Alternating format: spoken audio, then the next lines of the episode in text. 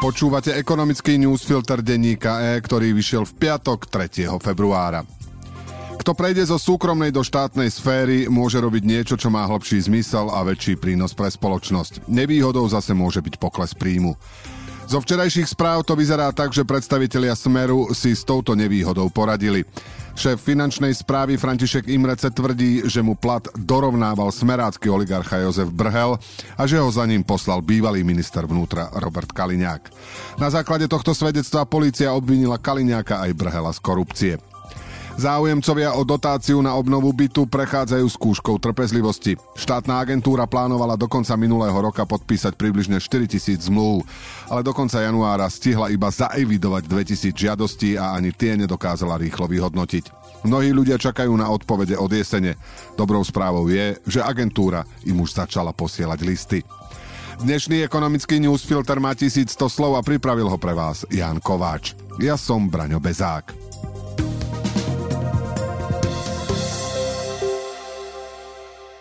Európska centrálna banka zvýšila základnú refinančnú sadzbu z 2,5 na 3 a naznačila, že rovnaký krok môže zopakovať o mesiac. Zvýšenie sadzie bolo v súlade s očakávaniami aj napriek tomu, že inflácia v eurozóne sa od októbra znižuje. V januári klesla prekvapujúco vďaka nižším cenám energií až na 8,5% Centrálna banka však sleduje aj tzv. jadrovú infláciu, ktorá je očistená o premenlivé ceny potravín a energií, teda lepšie vyjadruje skutočné inflačné tlaky. Keďže jadrová inflácia zostáva rekordne vysoká, úroky musia ďalej rásť a pravdepodobne sa to nezastaví ani v marci. Ekonómovia v ankete agentúry Bloomberg predpovedali, že sadzby sa od januára do mája zvýšia o 1 až 4 percentného bodu a ECB potom počká zhruba rok, kým začne menovú politiku uvoľňovať. Tento týždeň zvýšil sadzby aj americký Fed, ale miernejšie, o 4 percentného bodu. Inflácia v USA totiž klesla ešte výraznejšie ako v Európe. Banky na Slovensku mali v Lani najvyšší zisk pri najmenšom od zavedenia eura v roku 2009. V čistom zarobili o 14% viac, teda 828,75 milióna eur, uviedla Národná banka Slovenska. Výnosy z úrokov, ktoré sú ich hlavným zdrojom príjmu, stúpli o 6,6% na takmer 1,75 miliardy. Dôvodom bolo najmä minuloročné zvyšovanie úrokov hypoték ešte predtým, ako ECB zvýšila svoje sadzby. Včera sa skomplikovala dohoda na vysokej politickej úrovni o novom prerozdeľovaní peňazí z environmentálneho fondu. Keďže ide o veľké peniaze, je o ne aj veľký boj. Ročné príjmy z predaja emisných kvót, čiže z poplatkov od firiem za vypúšťanie oxidu uhličitého stabilne prekračujú hranicu 200 miliónov eur a aktuálne sú už nad 300 miliónmi, odhaduje Inštitút finančnej politiky Ministerstva financií. Väčšinu týchto peňazí má pod kontrolou Ministerstvo financií, aj keď by sa mali investovať napríklad do budovania kanalizácií a na rôzne iné ekologické ekologické projekty. Okrem toho sa hovorí o tom, že časť vybraných peňazí by mal štát vrátiť ťažkému priemyslu. Tomu totiž hrozí, že pre vysoké náklady skolabuje a výroba sa presunie mimo Slovenska. Strany Sme rodina a SAS preto presadzujú, aby štát väčšinu peňazí buď investoval do ochrany prírody alebo vrátil veľkým podnikom. S ministerstvom životného prostredia sa dohodli na zmene zákona, o ktorej mal parlament hlasovať najskôr v stredu, potom vo štvrtok, ale nakoniec by sa mal tento bod presunúť až na polovicu februára. Dôvodom je nesúhlas ministerstva financií, ktoré by chcelo ešte pomer delenia peňazí zmeniť vo svoj prospech. Požiadal som ich, teda poslancov, aby sme o tom ešte mali diskusiu. Povedal pre denník E štátny tajomník ministerstva Marcel Klimek. Navrhovaný kľúč 70 ku 30 v neprospech štátu by podľa neho znamenal výpadok v rozpočte 120 miliónov eur a to v roku, počas ktorého musí znižovať výdavky.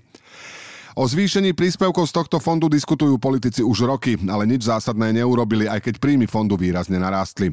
Medzičasom sa zavrela výroba hliníka v Žiari nad Hronom. Ministerstvo financií si nadalej väčšinu peňazí z Envirofondu necháva na plátanie dier v rozpočte. Minister životného prostredia Jan Budaj sa zase preslávil výrokom, že Envirofond nie je bankomatom pre priemysel. Vyzerá to tak, že je skôr bankomatom pre ministrov financií. Výrobca veselého oblečenia Dedoles dostal od svojich bank a obchodných partnerov šancu na záchranu. Na včerajšej schôdzi veriteľov mu odsúhlasili plán, podľa ktorého nezabezpečeným veriteľom Dedoles zaplatí počas nasledujúcich 5 rokov najmenej 65% dlhov. O záchrane Dedole sa podrobnejšie. Takzvaným zabezpečeným veriteľom zaplatí v rámci reštrukturalizácie Dedoles 100% dlhov. Ide primárne o banky, ktoré majú svoje úvery poistené záložnými právami. Nezabezpečení veriteľia, čo sú najmä dodávateľia, dostanú naspäť 65% svojich pohľadávok. Ich celková hodnota je 20 miliónov eur. Po uplynutí 5-ročného plánu môžu získať ešte aj zvyšnú tretinu. Platí totiž pravidlo, podľa ktorého majiteľia nemôžu z podniku ešte ďalšie 4 roky vyťahovať zisky, ak nezaplatia veriteľom úplne všetko. Dedole zaznamenal enormný nárast biznisu počas pandémie. Vtedy začali ľudia viac nakupovať online, z čoho profitovali e-shopy, akým je primárne Dedoles. Na základe tohto úspechu naplánoval jeho majiteľ Jaroslav Chrapko ďalší až príliš ambiciózny rast. Trh sa však potom otočil, lebo ľudia sa vrátili do kamenných obchodov. Dedoles, ktorému sa medzičasom zvýšili náklady a najmä zásoby, na túto zmenu nebol dosť pripravený.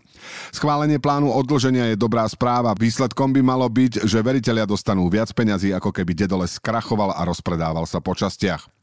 Včera prišla ešte jedna správa o finančných ťažkostiach v biznise.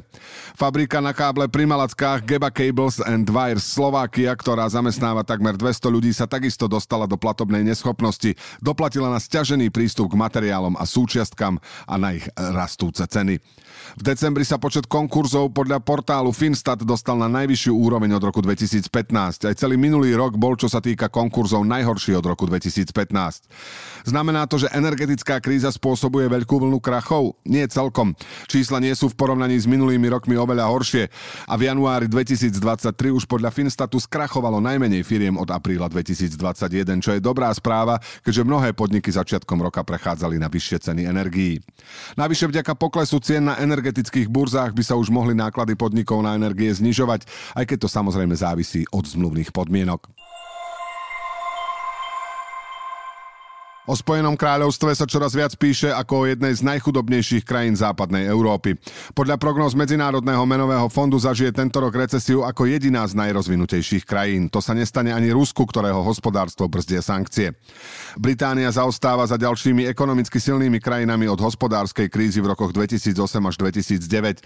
Ďalšie trápenie si sama spôsobila Brexitom. Podľa dátového novinára Financial Times Johna Burna Mardoka bola na tom v roku 2007 priemerná britská domácnosť o 8% horšie ako domácnosti v iných štátoch severozápadnej Európy. Rozdiel sa odvtedy prehlbil na 20%. Pred krízou zarábala v čistom priemerná francúzska aj britská rodina podobne, teraz sú však Briti chudobnejší. Británia môže čoskoro predbehnúť aj niektoré východoeurópske štáty. Podľa výpočtov Burna Mardoka by priemerná slovinská domácnosť mala predbehnúť Britsku v roku 2024 a priemerná poľská okolo roku 2030. Pri porovnaní chudobných ľudí vychádza Británia ešte horšie. 10% najchudobnejších Slovincov má už vyššie reálne príjmy ako podobne chudobní Briti. Britská vláda dúfa, že negatívne efekty Brexitu vyprchajú. Doteraz uzavrela obchodné dohody so 70 krajinami. Spolieha sa aj na reformy, ktoré majú pritiahnuť priemysel s obnoviteľnými zdrojmi či pokročilé technológie. Zaostávanie Británie sa však bude zrejme v najbližších rokoch prehlbovať. Napríklad príjmy bežnej domácnosti majú najbližšie dva roky klesnúť o 7%. A ekonómovia z Inštitútu pre finančné štúdie hovoria, že Britániu čaká ďalšie stratené 10 ročie. Ekonomický newsfilter dnes pre vás pripravil Jan Kováč. Do počutia v pondelok.